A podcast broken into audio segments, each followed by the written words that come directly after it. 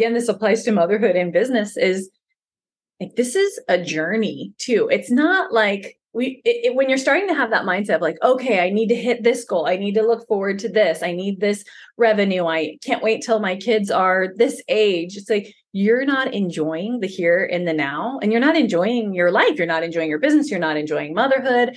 And so really, and this takes constant check-in too. Okay. Like if you can enjoy the process of your business, the building, the creating the content, the getting on the podcast, the meeting with your clients, if you can enjoy that part, like the revenue goal is going to take care of itself.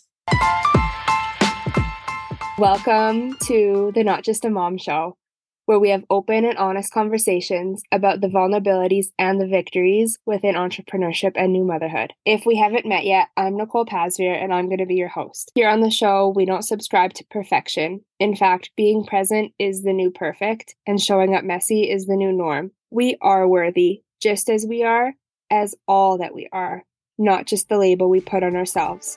We are more than just a mom, and I'm so glad you're here.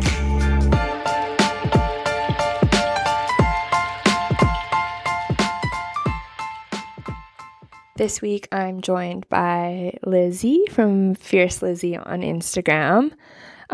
This is a conversation that I have been looking forward to because Lizzie has been one of those people in my online community that I guess has been a massive source of inspiration, but also has just normalized a lot of things for me, not just in regards to like birth and mothering, but also how she runs her business. And so this conversation is awesome, as I knew it would be, because we touch on so many things.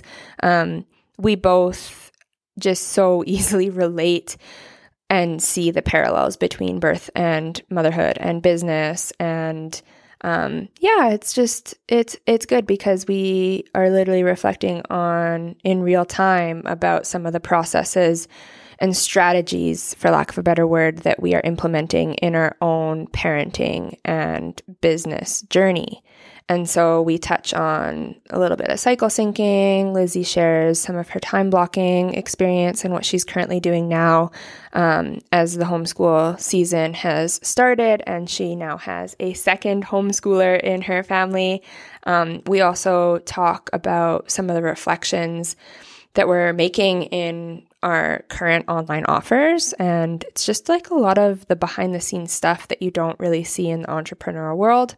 We also talk about mom guilt and perfectionism and redefining success and masculine and feminine energy in the business world and just all the things.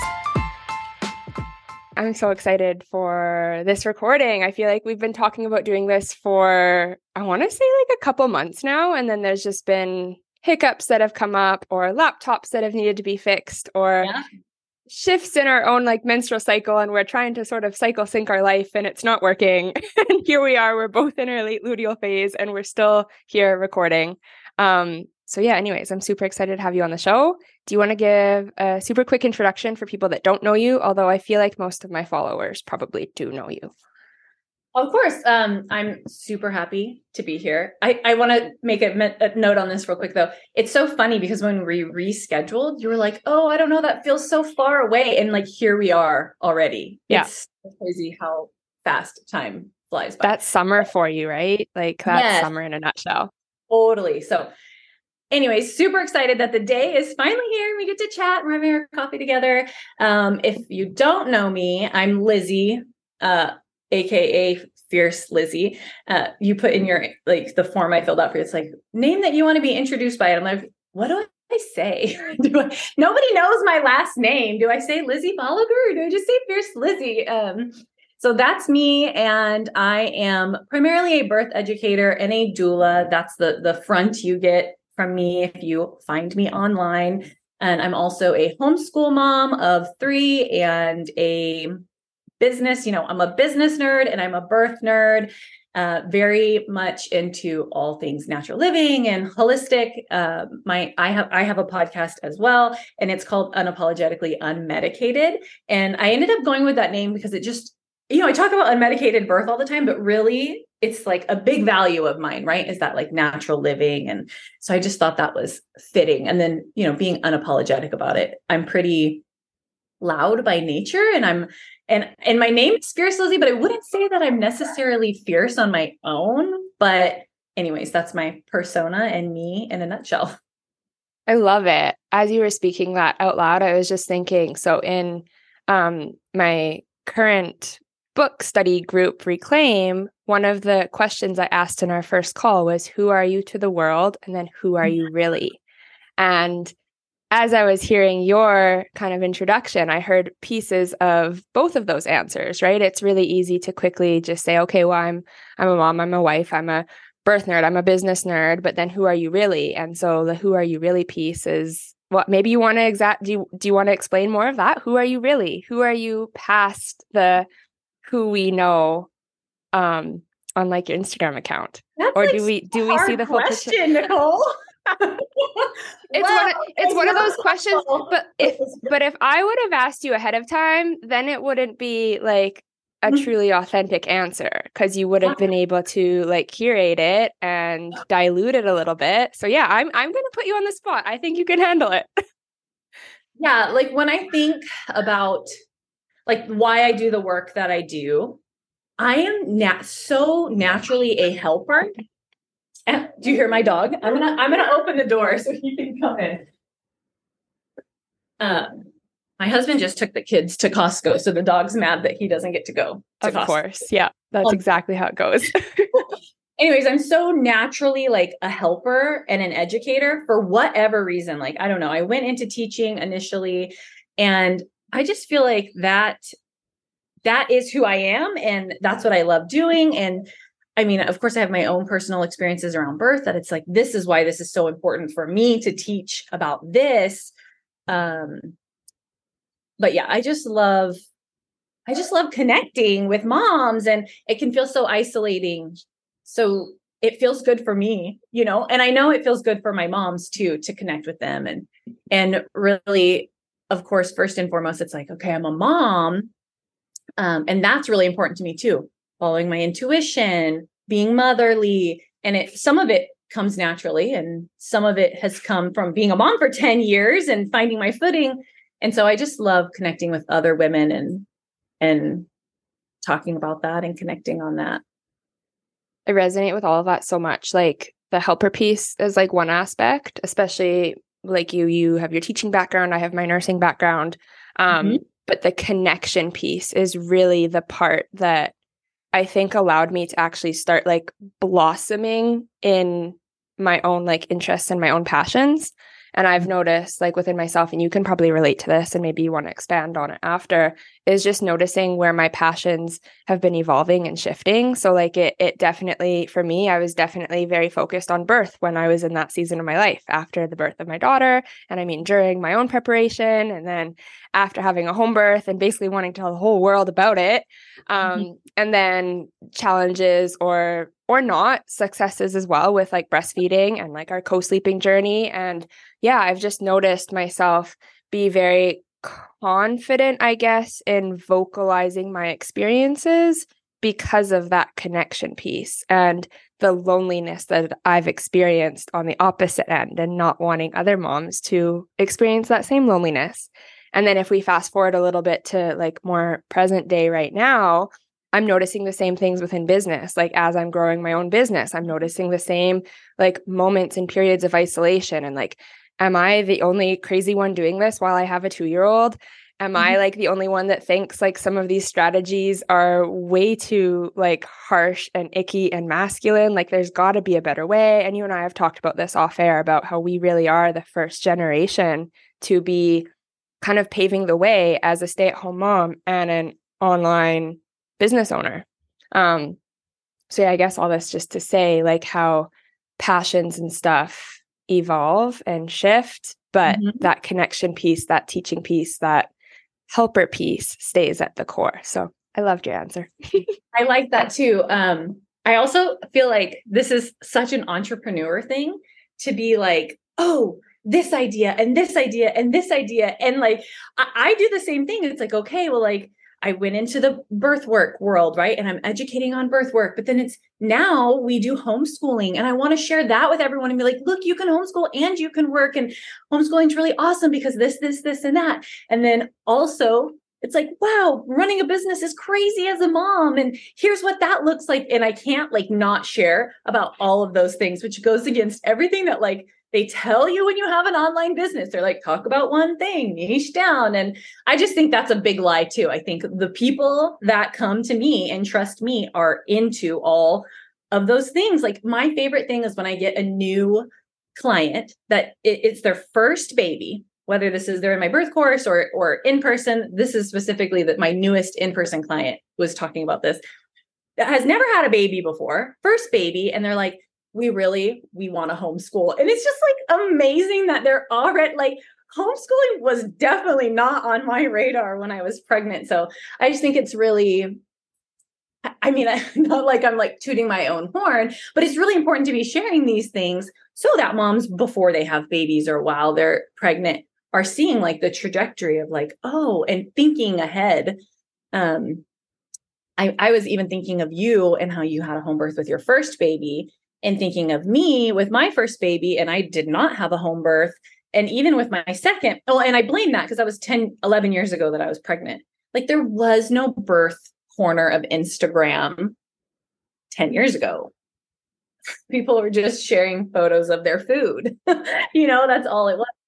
And so I feel like, man, that's not fair. Like I missed all of that.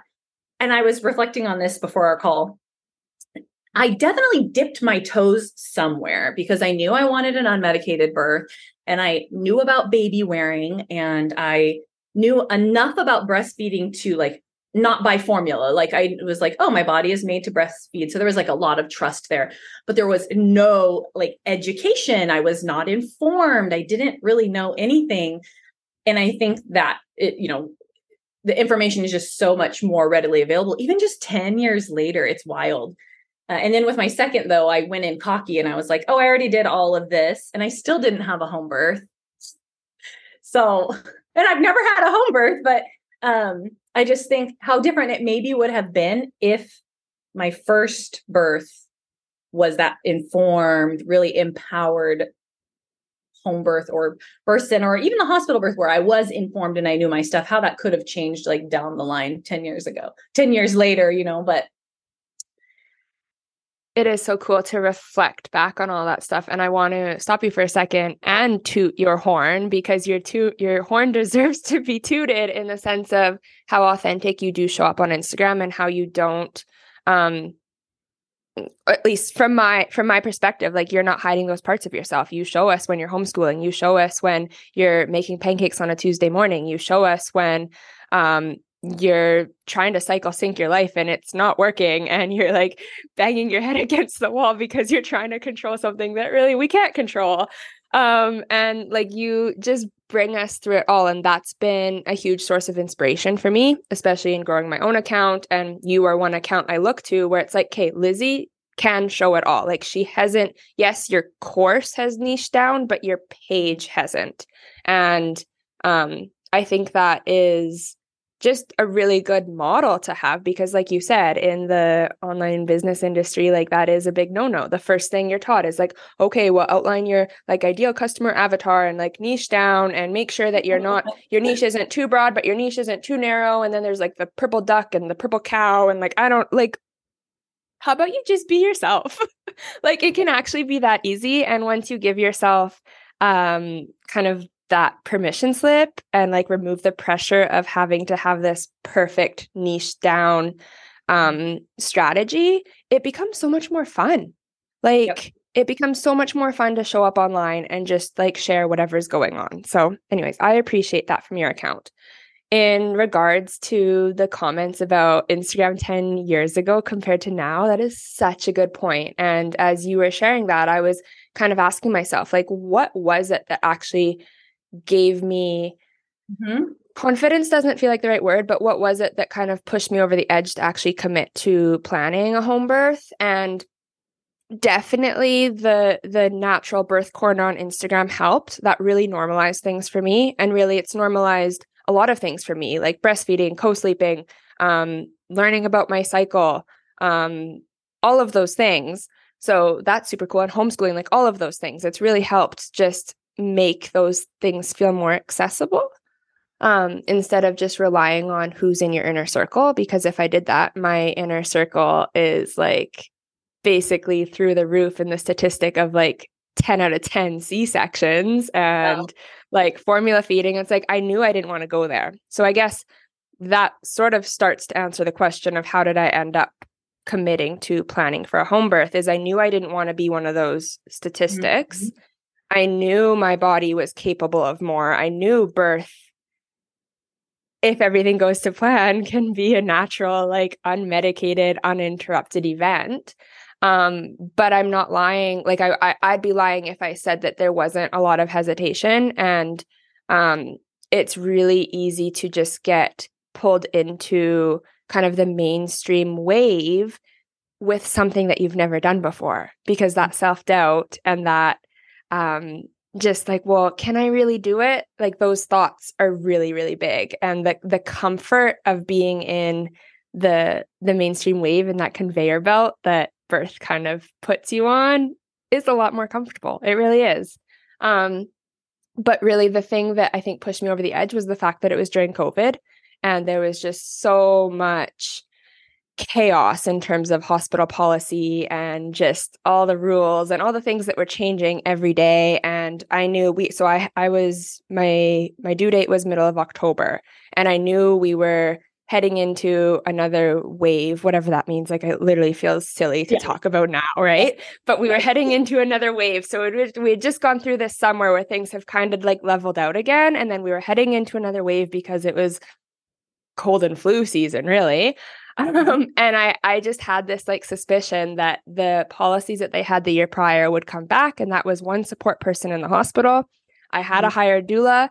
I didn't want to have to pick between my doula and my husband, because I for sure would pick my doula. And it didn't feel right to not have my husband at his daughter's birth. Right. So I think that was really the biggest thing. That was the cherry on top for me to commit to just staying home.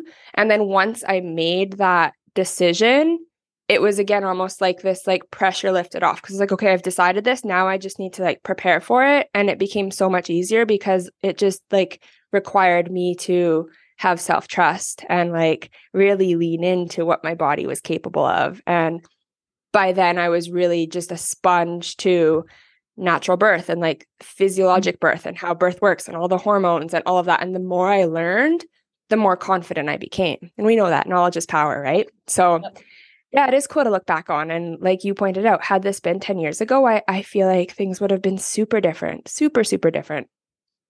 Yeah, that's interesting. So it's like, you saw this path less traveled, and there was something, you know, all that COVID crap kind of forced you into like, thank goodness, like what a great outcome from COVID.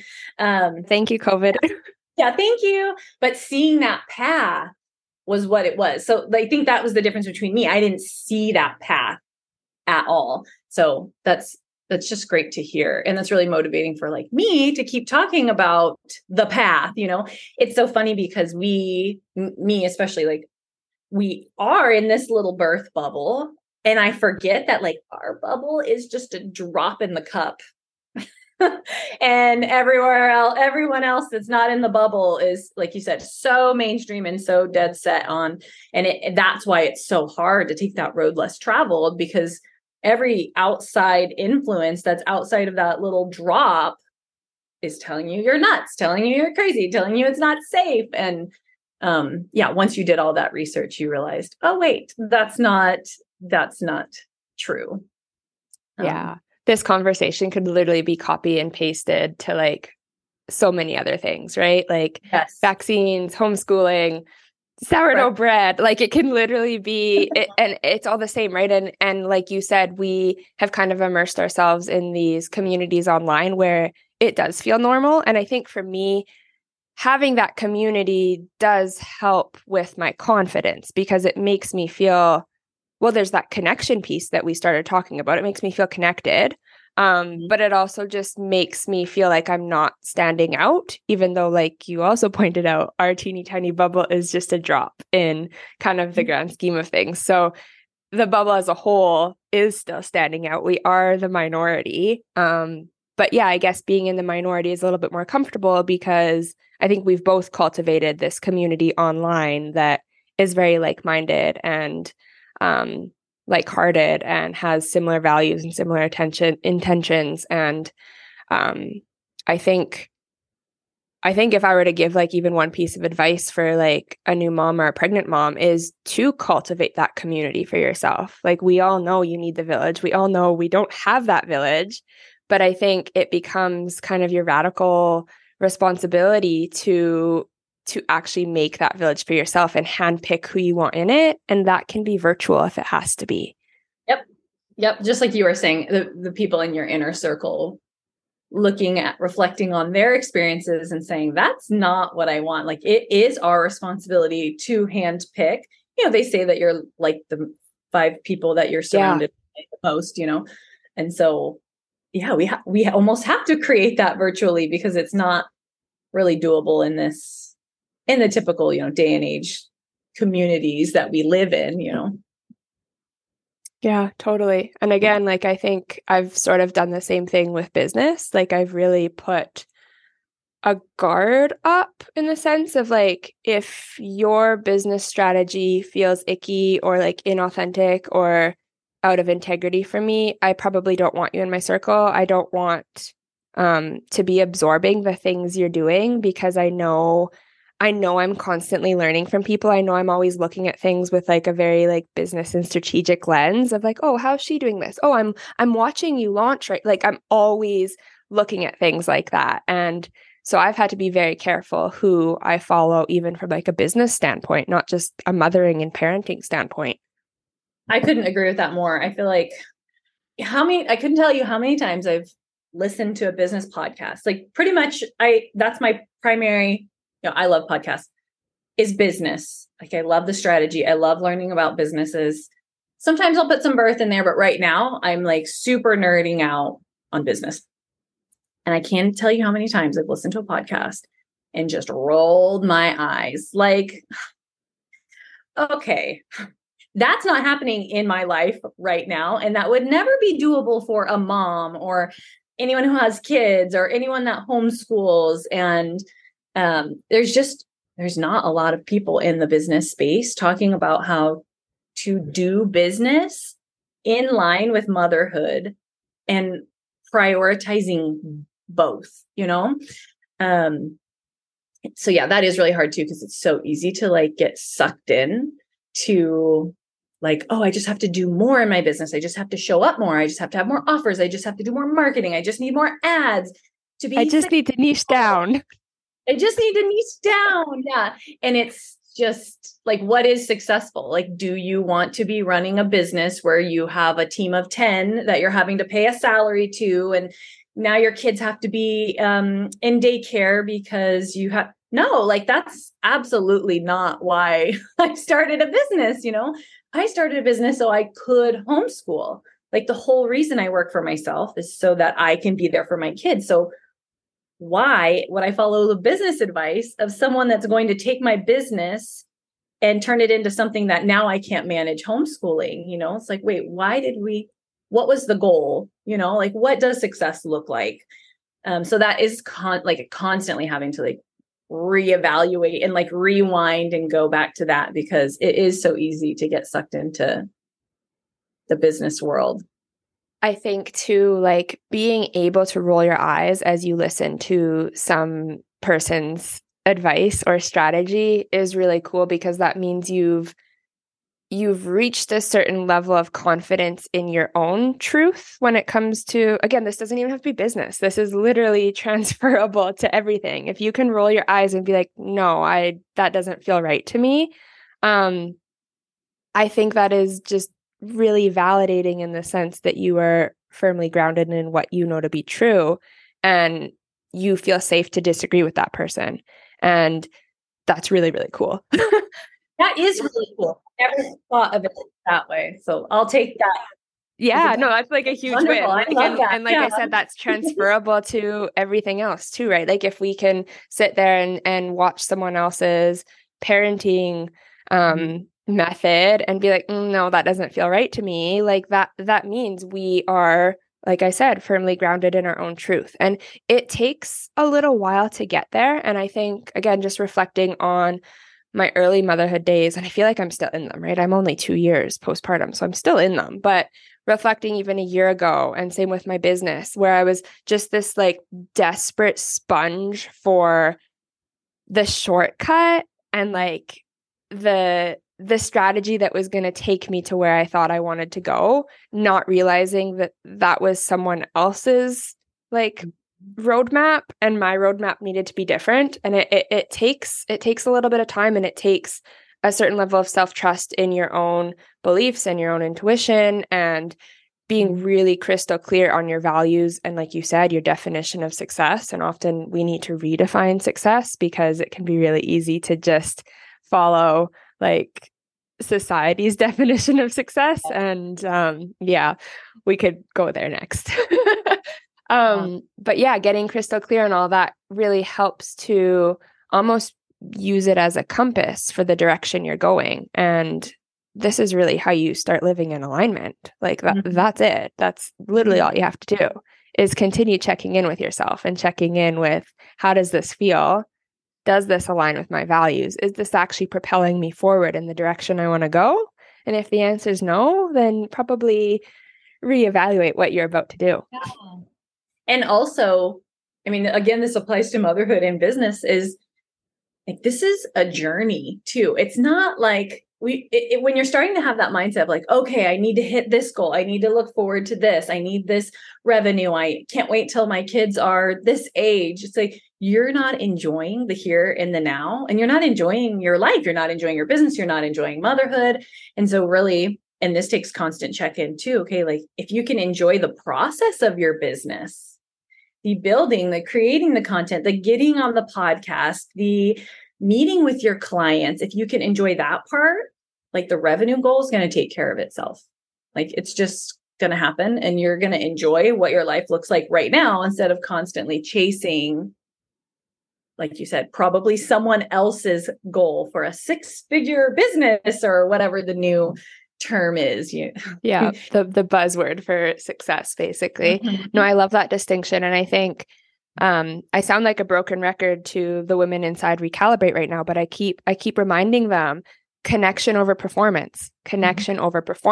And I think if we can really lean into that in our content strategy and our offer creation and our selling techniques, like it leaves room for fun. It leaves room for play. It leaves room for enjoyment and presence. And if you're constantly focused on how you're performing and how you're being perceived from the outside world and having to show up a certain way, it's not going to be fun. 2, you're likely going to burn out. 3, you're probably not going to see the income you're looking for, because energetically there's probably a lot of desperation and scarcity and just not the right place to be in. And I mean, the list could go on. It's just not where you want to be. And that goes so far from at least kind of how I was, I don't want to say raised, because I feel like that insinuates it's my parents, but I feel like just the culture that I grew up in, I was very much praised for my achievements. I was very much praised for the A's and A+ I got in school. I was very much praised for my performance. So it's really, really hard to kind of push that to the side and pour all my energy and attention into connection. Yeah. I can say amen to that. That was me too. I can remember in like middle school, I got a B in some class, and it was the end of the world. And my mother was like, so I know it was not from my parents, because my mom had to like, everything's fine. Like, yeah, did I too. Tell you had to get an A? Like nobody said anything. Like this is not the end of the world. But I mean, yeah, even to this day, I'm still like such the academic and the A++ and let me research and let me make the best product. And yeah, that is some conditioning that is hard to undo. And then me now homeschooling. Oh my gosh, Nicole, I went from being in school for 12 years of public school, 5 years of undergrad, 2 years of graduate school, 5 years of teaching in a public school. And now I'm like teaching my kid and I'm like, I am so qualified for this. Like I have all this teaching experience, I have all this learning experience. But then here comes that A+ mentality. I'm like, no, we can't do that to my daughter. Like it's so hard. It's so hard. And she's definitely not the A+ motivated just to learn for the sake of learning. Like it has to be interesting. It has to be fun. It has to be hands-on for her. And so she is teaching me so much about that. And it's crazy how in my brain that A+ good girl mentality is. It's wild. Yeah. It's interesting that you pointed out how you do have all of that teaching background and just being in a structured school system, how that would shape your homeschooling experience in contrast to a mom. Like, I feel like I hear moms all the time say, oh, well, I'm not qualified. Like, there's no way I could teach my kids. Like, that's what teachers are for. Right. And I mean, okay, like I can appreciate that. And maybe there's some truth to it, but I also feel like just hearing your experience on the other side of it, like there's maybe also some drawbacks to coming out of being that teacher in a public school system, now having to almost like unlearn all of that. Like, I don't even know, because I'm not in my homeschooling era yet, but I imagine like the way you teach, let's just say math in your kitchen is very different than the way you would have taught math in a classroom. And even the way you're grading and the way you're giving homework and assignments, like I imagine it's just much more focused on play and creativity and learning from like actual, like tangible things in the real world, not a chalkboard at the front of a classroom. Right. Yeah. There's actually a term for it. You said unlearning, and they actually call it like unschooling or deschooling. Unschooling, yeah.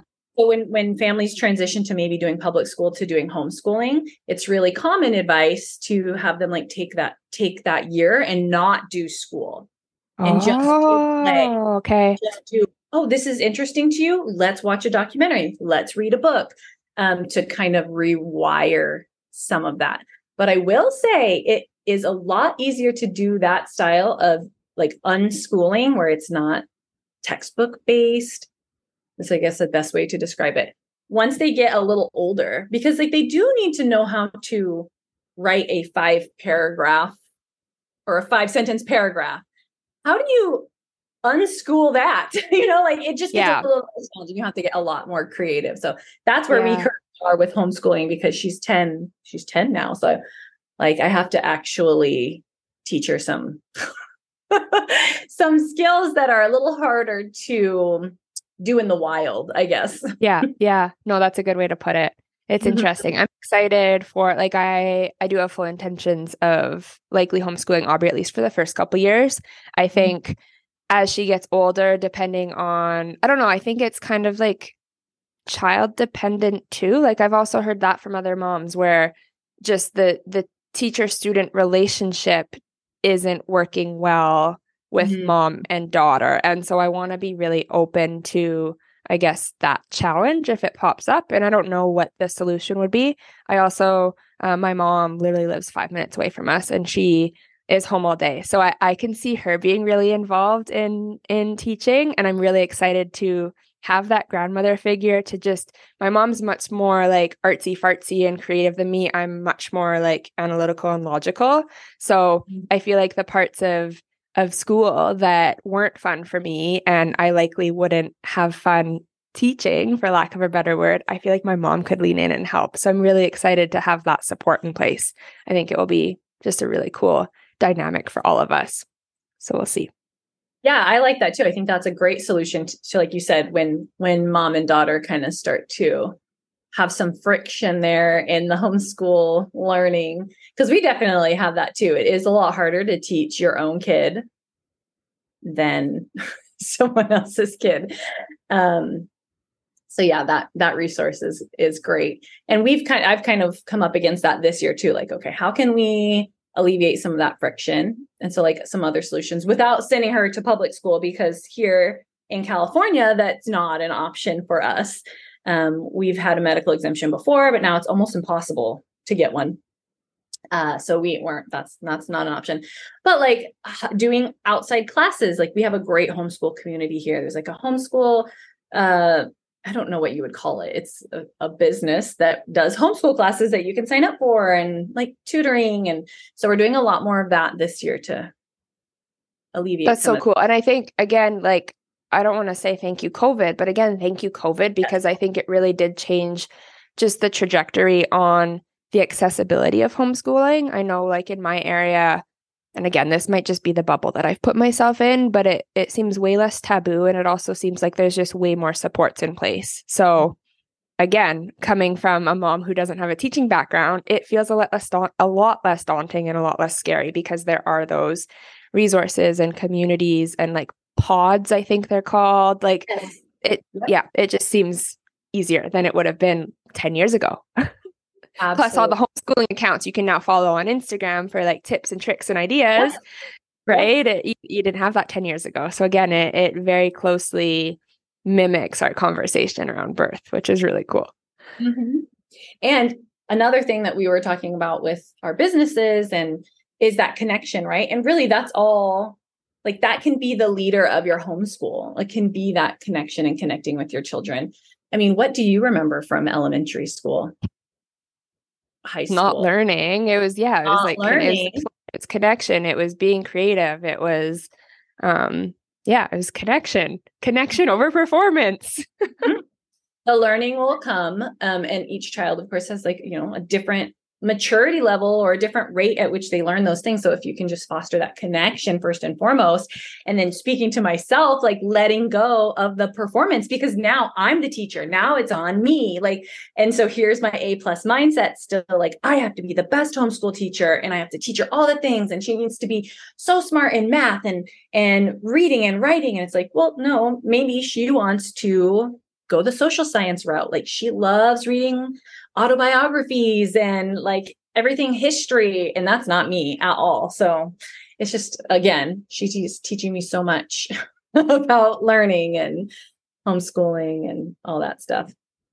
Oh, that's motherhood, right? Like being able to learn from our children and being able to just allow their actions and behaviors and, their own little personalities be a mirror for us in terms of how we're seeing ourselves. And it's super cool that you've opened yourself up enough to allow that mirror to even be there, because I think it could be really easy to just be stubborn and almost put not only your teacher hat, but also just your authority hat. Like I'm the mom, therefore there's that hierarchy there, and there doesn't need to be. And maybe when we kind of remove that, again, it makes room for connection. Yeah. Yeah. Yeah. You make a good point too. I feel like that so often happens with toddlers. Like toddlers teach us so much about life, you know, like to slow down and to not rush and not just to go from one thing to the next, but learn somewhere in between these things, like, you know, run your day. And how cool it is that homeschooling kind of extends that. Because when you send your kid off to school, now that's done and you're not really having that mirror in front of you, maybe. So what a gift that is to continue. That's another good point. Yeah. Like just in terms of your own personal discovery journey, I feel like so many of us birth, maybe not even birth, but just becoming a mom has been a catalyst to our own personal discovery. And if you just send your kid to school at, say, the age of 5, you're almost like, cutting yourself short, because now you're losing out on all that time with your child. And like, when we think about how many hours are spent in the school system, and now not only is your child being a sponge to other people's values and intentions and beliefs, but now you also have lost your little mirror, so to speak, and have almost like stalled your own growth. So that's actually a really cool perspective. And we can also like touch on, you know, the healing a little bit that we get when we get to be childlike, that I get to experience the more I lean into homeschooling, and the more I lean into homeschooling in the right way, not the let's get the lesson done so I can move on to my work, but really prioritizing that learning environment where we have fun. And it's fun. It's fun for me too, if I can remember to turn on my childhood lens and join in on the fun and not just be the facilitator or the watcher, you know. How healing that is for my inner child. That just got me so excited, because it made me think about like how you show up in your business. And I know a little bit about how you kind of time block your day. Mm-hmm. And I'm curious if you have any reflections on days when maybe you aren't putting on your play connection hat in your homeschooling time block, and how that might impact you and your business. Like, I imagine it impacts your creativity in your business and your everything. Yeah. Okay. So hold on. This year, because she's a little older, right? So like, I kind of have this goal that we are going to work on some of the academic things a little bit more, right? And while still doing the fun stuff. And now I have my 4-year-old who's technically in TK. And so you don't have to do TK. You don't even have to do kindergarten in my state, right? But my advisor, because we do a charter homeschool, so it's a public school technically, but you run the show at home. And the benefit of that is you get funds to use towards approved things, curriculum, classes, dance class, field trips, et cetera. And that's like $2,000 a student. So my advisor was like, because I told her, I was like, I don't think I want to do TK. I don't want to teach him yet. Like, I don't want to fill out the form to say what we've been learning. She's like, is it worth $2,000 to you to fill out that form? And I was like, well, because the school also gets paid for every student that's enrolled. So there was kind of a, you know, benefit to them as well. And so I agreed to it. So now I'm entering, we just started homeschool 2 weeks ago. And I'm having slightly a panic attack, because over summer we didn't do any schoolwork, and I still felt so behind and like I couldn't get all of it done. And I'm thinking ahead, like, how am I going to do this? How am I going to block my day? Right. So previously I had these blocks, and I've totally changed my blocks. Okay. And so before it was, you know, I have my morning routine, we eat breakfast, we get dressed. And then from like 9 or 10, if I'm being honest, 10 to noon was our homeschool time. Then we would have lunch, clean up lunch. And then we had nap time. And I had my youngest would nap. And so that nap time from like 1 to 3 was my work hour. So I could count on like 2 hours of work. Well, now that feels not possible, because well, these are probably some blocks that I'm putting up too. And I had that anxiety going in, but now I have another homeschooler. So I'm doing at least, you know, 3 lessons a week, which they're like 20 minutes and they're so cute and they're so fun. And it was just messing with my blocks. And on top of that, my youngest dropped her nap. So there is no quiet time nap. We can still have quiet time. So like, how am I going to do this? So all I've been doing is focusing on the homeschool. We're just going to do I'm going to do my morning routine. I'm going to get my workout in and get the good breakfast in and have some time, get ready for the day. Then we're just going to homeschool. And whenever the homeschool is done, as based on, you know, the children, when they're done with the learning, then I'll work. And so sometimes that could be, we finish at lunch, and then I have some hours to spend. And then sometimes it's 1 hour, and it's from 4 to 5, and it's right before I make dinner. But just like you said, when I'm rushing through that homeschool routine, one, like the whole time I'm doing homeschool, I'm thinking about what do I need to do for work? Like what is next after I get through this homeschool? And so the homeschool experience is not great. And let's say we get done with that. And so now I'm heading into work. And now what am I thinking about? How that homeschool experience wasn't great. And I'm feeling bad. And like you said, the creative juices aren't flowing. And I'm thinking about like, well, what can I do to like apologize to my children for not being 100% present? Whereas the day that I didn't get to start my work till 4, but I was fully present with the kids, my brain is 100% ready to be in business mode. And I got more done in that 1 hour than when I had 3 hours the previous day. It is crazy. And a little bit of that is mom guilt, but like mom guilt isn't necessarily always bad.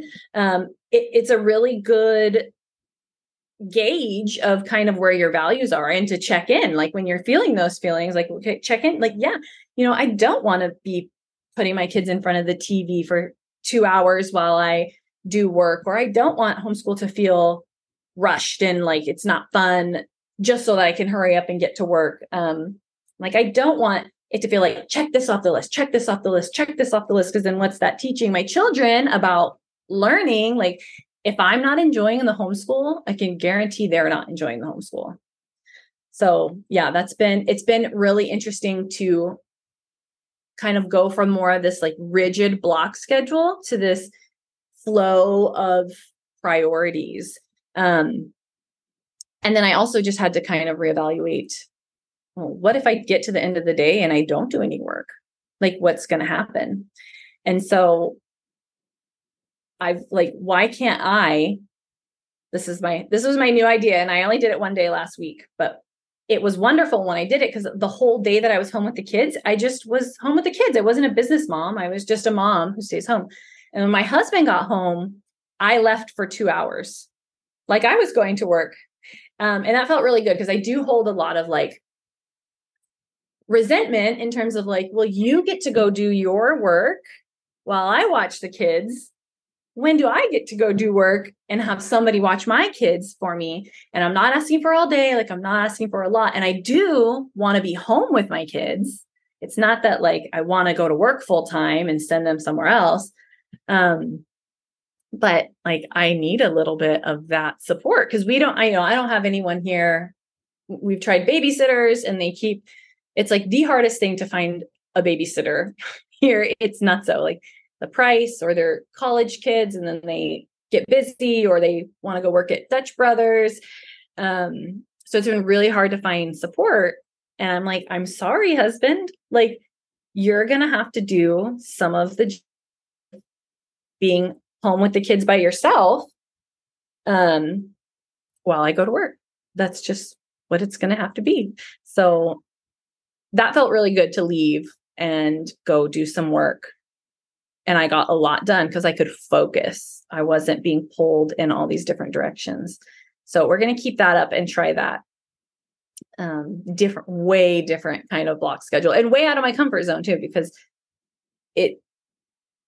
it's like the family time, the time when you're home having dinner. Because I missed dinner that night. I came home and they were done with dinner and they had done bath and I still had some dinner left over there or something. I think I actually ate before.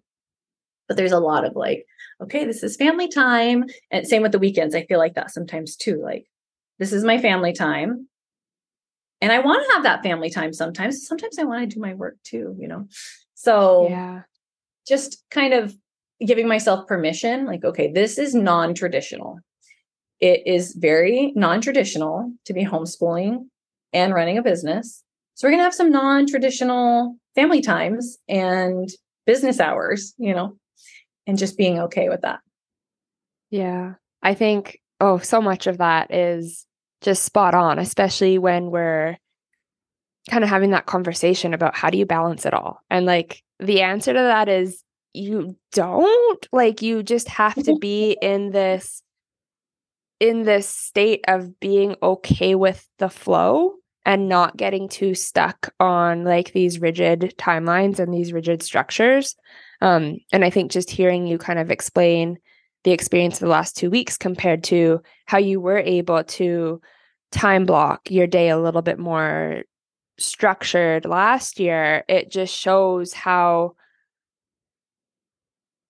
like you literally have to be flexible. Like, and if you're not, something is going to suffer. So whether that's you not being present as a homeschool mom, and like you said, if you're not enjoying homeschooling, then they're not enjoying learning. So I know you, and I know you even started the conversation saying that you're doing all of this because you wanted to homeschool. So that is one of your top values. So obviously that needs to stay as a priority. Mm-hmm. And again, like we talked about, being able to check in with yourself and kind of check in with how are my actions actually lining up with those priorities, and using that as a compass for your decisions. Like, you're doing that. You're literally doing that right now. And that's awesome, right? You've prioritized what you've already identified as a top priority.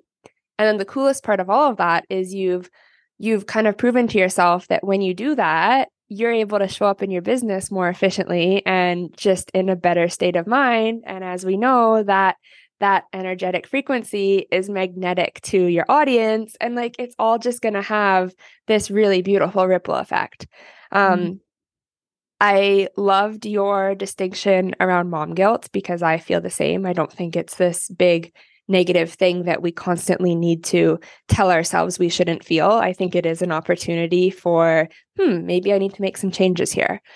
Mm-hmm. The other thing that I was thinking as you were sharing all that is just around, like non-traditional family time, because that's something I struggle with. I feel like right now my work hours, unless they're during the day when my mom or stepdad can help out, it basically means it's pulling away from time with my husband and time as a family of three. So whether that's like right now on the weekend or in the evenings. And I think for me, the way I've kind of been able to find that middle ground is actually, I don't know, because it changes. And I think that's the answer, is that don't set anything in stone. And maybe as you're launching something, you're going to want to spend more hours on your business. And maybe that means you are, quote unquote, working weekend mornings and you miss whatever you miss. And maybe that means you're working later into the evening than you usually would, but like, it's just temporary. And I really lean into the cycles within my business, and just knowing that I'm not going to be in that like really like harsh hustle mode for a long time. Like, that's just like moments in my business, and leaning into when I actually want to be in hustle mode, and then removing the pressure of when I'm not feeling it. Like, if I'm not feeling it, well, then I can just go enjoy family time. So not, again, it just goes back to being flexible and not actually having this really rigid structure.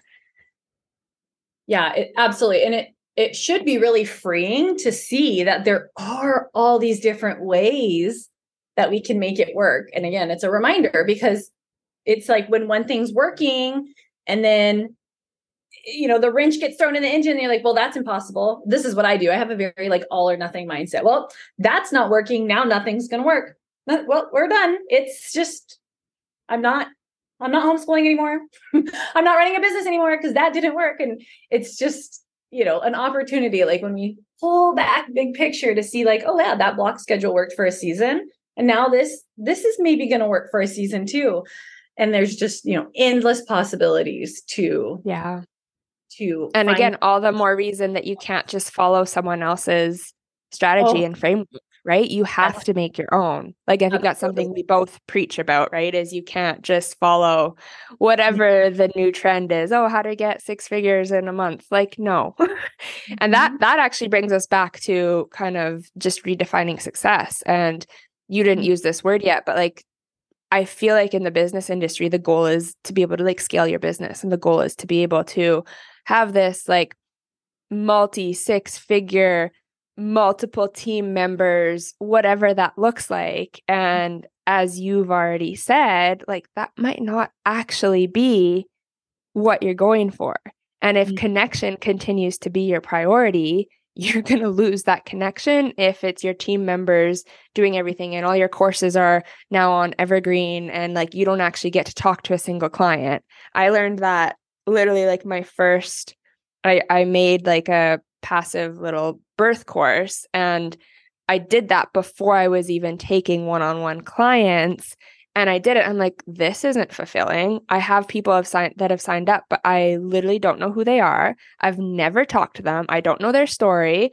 I don't get to hear their birth story. It was so disconnected. And again, that was an opportunity for me to say, okay, this isn't what I want right now in my business. Obviously, down the road when I'm looking for more passive income, then maybe, and maybe when I actually have like steady one-on-one clients that I'm getting that connection fulfillment from. But to start with that, it was completely out of alignment with everything that I wanted my business to be. Yet that's like basically what's preached in the coaching industry is, okay, start with like a freebie and then have this like perfectly orchestrated email sequence that's going to feed people into this passive evergreen, whatever it is, and you never get to even know your client. That's not the goal. Not my goal, at least. Yeah. Yeah. That's really interesting that you brought up that example, because my course is technically on evergreen, right? Someone can enroll anytime. I do have a funnel. And when I first launched it, I did more, well, you know what live launching is, but I did more like, okay, enrollment is open and you can enroll. And I'm seeing Nicole and I'm seeing Lizzie and I'm seeing Michelle come in, right? And that for my business, I was so much more connected. I was interacting more with my clients. I was getting more clients. And then we switched to kind of this evergreen, which is more manageable. But then it just felt like this. So this past year, I've been mostly on evergreen, and it's just kind of felt like, I don't know who's enrolling in my course. They get, you know, I have a group and they're in the group. Not a lot of people are asking questions because they're not feeling like they didn't talk to me before enrolling in this course. And so they're seeing the course as, oh, I just enroll and I just watch the videos and then I go have my baby. And that's not what I ever wanted it to feel like. But this evergreen strategy that everyone's like, work for an hour and make, you know, your money. It just, yeah, like you said, it's not the business model that I want. And I'm realizing that now. And I actually was, you know, when you like have your great ideas, when you're laying in bed, I was like writing up all these things and how I'm going to change the structure of my birth course to be something that I'm more excited about so that my moms can be really excited about it. Yeah. What a beautiful example of checking in, right? Like you're checking in and like, hey, this isn't actually in alignment with how I envisioned this to look like. And, I think too, like there's just so many different ways to go about it, right? You can absolutely still have an evergreen, passive, on-demand, whatever you want to call it, course. But like, I think you do this, right? You have like Q&A each week. And I don't know if that's like a different level for your Academy moms or if everyone gets access to that. But like, there's things you can implement within your business structures that offer the space for that connection. And I didn't do that with my first, and I wish I did, like, especially because I obviously wasn't scaled to a big degree where I couldn't manage the people coming in, right? So when you're small enough, you still have space for that. And I think, yeah, I don't know, like it's just, it's one of those things that, again, it's not just like a one size fits all template, and you really do need to make sure it fits in with your life. And on the flip side, I'll share this because my podcast is where I process things out loud. It's my safe space to reflect. Yeah. So, I mean, as you know, I have Recalibrate right now, which is like my 6-month mastermind. So we meet weekly. So that's roughly like the calls have kind of morphed into an hour and a half. So that's an hour and a half of my time each week. And I absolutely love it. Like I walk away from those calls so energized. Like, and that's the other thing is really starting to pay attention what aspects of your business give you energy versus which aspects deplete you. Podcast editing, that depletes me. Showing up live to a call, that energizes me. So knowing that like that aspect of that part of my business doesn't deplete me, I have no problem carving out that time in my week. Now I also have Reclaim, and that is more of a bi-weekly call schedule, but there's a Voxer chat component. Recalibrate also has the Voxer chat component, but now I have these two things, and I've never had two things at once that are so similar but different, and the overlap is kind of messing with me. Like, I'm having a really hard time knowing who and where to pour my energy.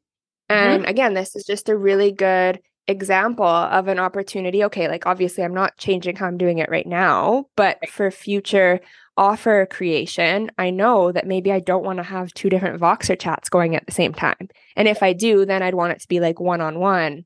It's just like, again, it's all about trial and lesson. And I always say like action brings clarity, and you have to take action. You have to try things out to know what works. And all of this to say, like, it's also seasonal, and what's working right now might be completely different in 6 months, because maybe Aubrey's going to actually sleep through the night. And maybe like, right, there's so many things in my life that are still so unpredictable that I can't, like, I don't know. And my mind really likes to make decisions from like a place of thinking they're permanent. And that can like really slow me down sometimes, because I'm almost indecisive because I put so much weight on thinking they're permanent. So that's something I've had to really lean into is, one, like I have permission to change my mind, and two, just like show up messy, because you're going to change your mind the next day anyways. Yeah. I can really relate to that. That was I had some coaching I was doing for other doulas, and I felt the same way. It was, I love both of those offers, but I can't give to both the way that I want to right now with, you know, a 2-year-old and a 4-year-old and a 10-year-old. So yeah, I can totally relate to exactly what you just said.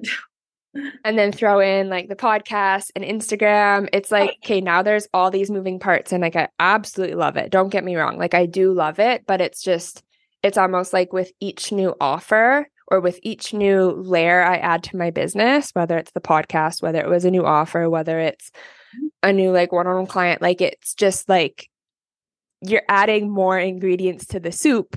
And now you need to just be extra careful about, okay, forget the soup analogy. I can't finish it with like a witty comment, but like it becomes more and more complex. And I think it just really shows how important it is to really be in tune with the direction you're trying to go, and creating your business in alignment with your values. Because yeah, it could be really easy for me right now to basically throw the whole stay-at-home mom time with Aubrey gig out the window and just be like, I'm going to put her in daycare so that I have all the time in the world to do all these things I want to do. And I keep having to check myself and be like, no, that's not what I want. I actually want to spend time with my kid, and I want to be her main caregiver. So yeah. I have that problem too. And I always say like, I'm too ambitious for my own britches. Like, you know, yeah. A+ yeah. Like mentality. Yeah. It's like, okay, hold on. Check yourself, Lizzie. Yeah. Yeah. So it's funny because it's true, right? Like it's funny because it's true. I'm curious how you have, I guess, kind of what your thought process is, or what your mantra is as you're creating. How do you not constantly show up in that like perfectionist mindset? Because as like an overachiever A+ student, like that's something, I guess I have my own answer to this. So I'm curious what your answer is, and how do you kind of give yourself the permission slip to show up messy? If I don't give myself that permission, I don't show up. Yeah. You know what I mean? And that's me too. That's exactly me too. And so I just, it's like a gut check. Like, do you want to do this? Oh, I do want to do this. So then let's do it. Let's do it the way that it's happening, and just do it. You are doing it. You're doing it already. Like, just keep chugging along. But I still always go through periods of where it's like, okay, this is really overwhelming. And like, I don't do a podcast episode for 2 weeks, and I don't do anything on social media for, you know, I don't like not making content on social media because I'm too busy focusing on, and I have to be okay with that and know that that's not a failure. And that's just the ebb and flow of this venture that we're on, where we stay at home and we run businesses and we run a home and we try not to ignore our husbands and our dog, you know? So yeah, when it comes back to just like the cycles of it all, right? Like the ebb and flow is a cyclical pattern, and I know, like, I mean, we all know this, like, look at the seasons of nature, spring, summer, fall, winter. When we're in that like fall, winter stage where we're like letting go, things are quieter, we're looking inwards, there's not a whole lot of like outwardly like production, content creation, launches, whatever it looks like in our business, we know that spring and summer come next. Like, it's not, again, this kind of is about unlearning a lot of the like really traditional like bro marketing business strategy where we don't need to be on all the time. And in fact, like, we can't be on all the time because we are female and we run on a 28-ish day cycle. And so for me, that's a giant permission slip in itself for me, is basically just, I don't need to be on all the time. And that there are seasons where it's more about like digesting or consuming, or maybe it's, I'm learning something new. And then there's going to be other seasons where I'm more in that creation mode. Mm-hmm. And that goes like with motherhood too. And yeah, just, it all comes back to just that flexibility of not trying to micromanage and have this really rigid, predictable schedule. That's probably the first lesson I learned when I became a mom, is to throw that schedule out the window. No joke. I was going to say something when we were talking about the cycling. Oh my gosh, what was I going to say? There was two things I was going to say. I remember the second one. What was I going to say for the first one? Oh, I love, okay. So when I have like my break week, whether I'm choosing that or not, sometimes it feels like I don't choose it, right? Where things are really slow and maybe I'm fine. Some weeks I'm fine with it. Like, this is my break week. Cool. I'm going to focus on just relaxing, hanging out with my family, cleaning the house, whatever. Sometimes I'm like, oh man, I should be doing this. I haven't done this. And then like, then the thoughts of like, well, my business is over. I've lost my momentum. And then ding, I'll get like a sale when I haven't shown up for like a week. And it's just like such a good reminder that it's like, oh, I can take that break and everything will be fine. And then the other thing I was going to say, sometimes what happens to me is I'm so okay with taking that break that I forget to like turn it back on. Have you ever done that?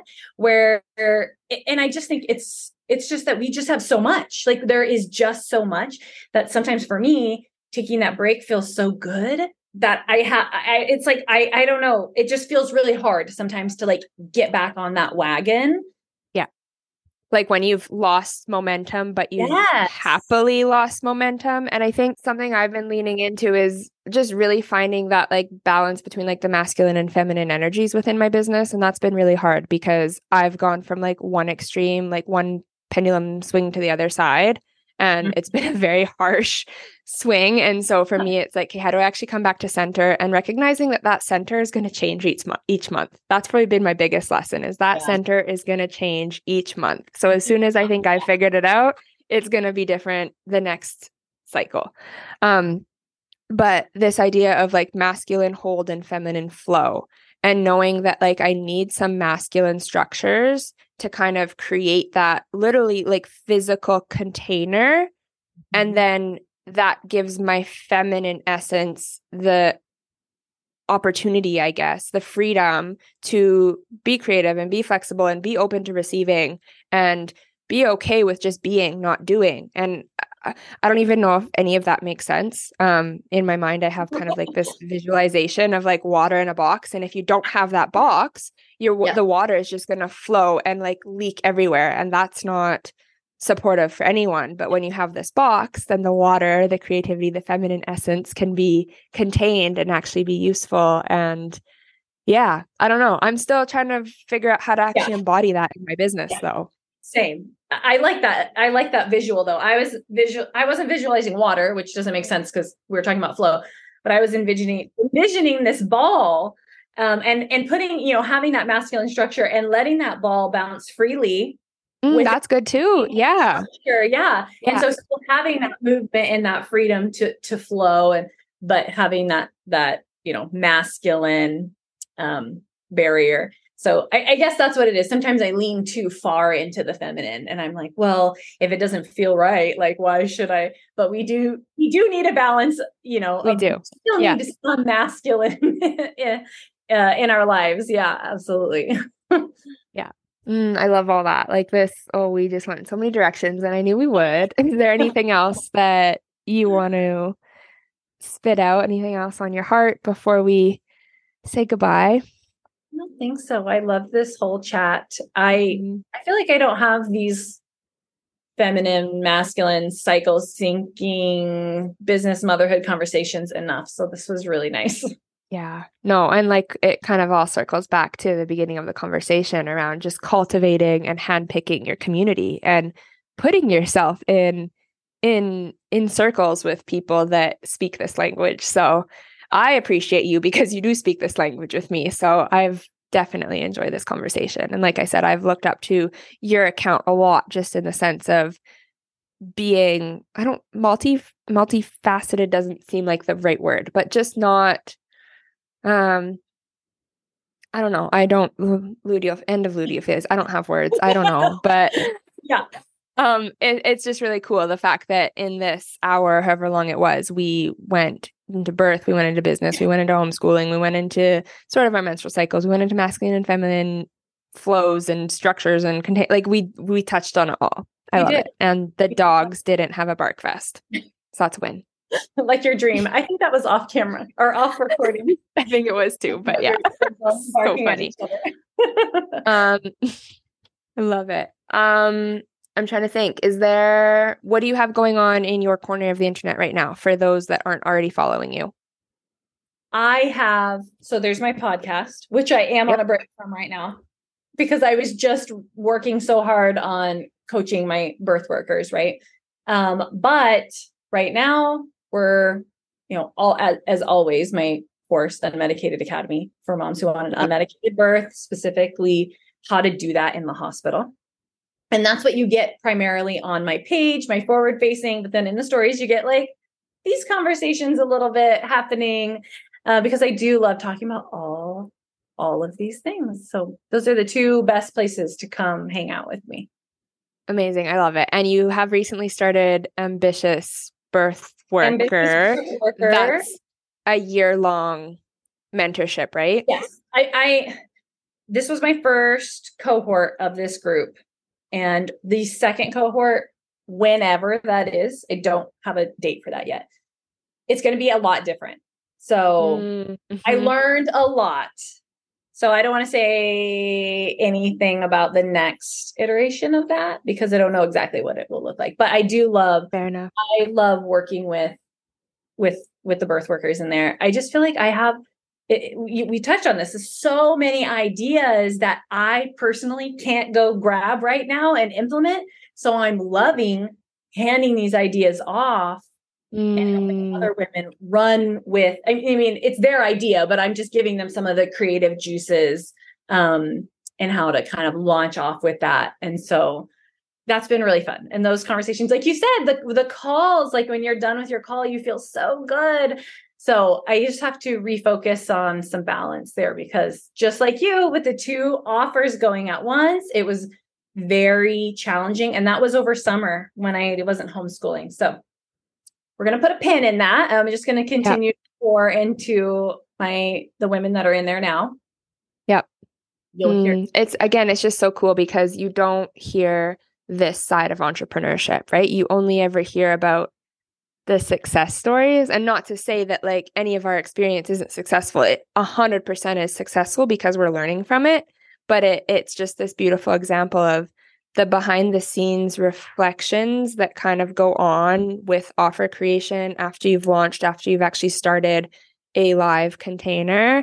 And yeah, just like you said, there's likely going to be a second cohort, but that's going to be a completely different iteration of it. And I feel the same with Recalibrate. Like I definitely want to do something similar again, but it likely will be a little bit different. And the only way to get to that second iteration is to do it the first time. So again, I'll finish with action brings clarity. You just go do the thing. Okay, before you go, I just wanted to say thank you for taking the time to listen to this episode. If you were thinking of anyone while listening, please send it their way. And if anything resonated with you or you love these conversations, please subscribe and leave a review. This really helps the podcast algorithms put my show in front of more people just like you. And the last thing, I would love nothing more than hearing from you, so say hi, DM me on Instagram, and give me a follow at Nicole Pasveer. Until next time.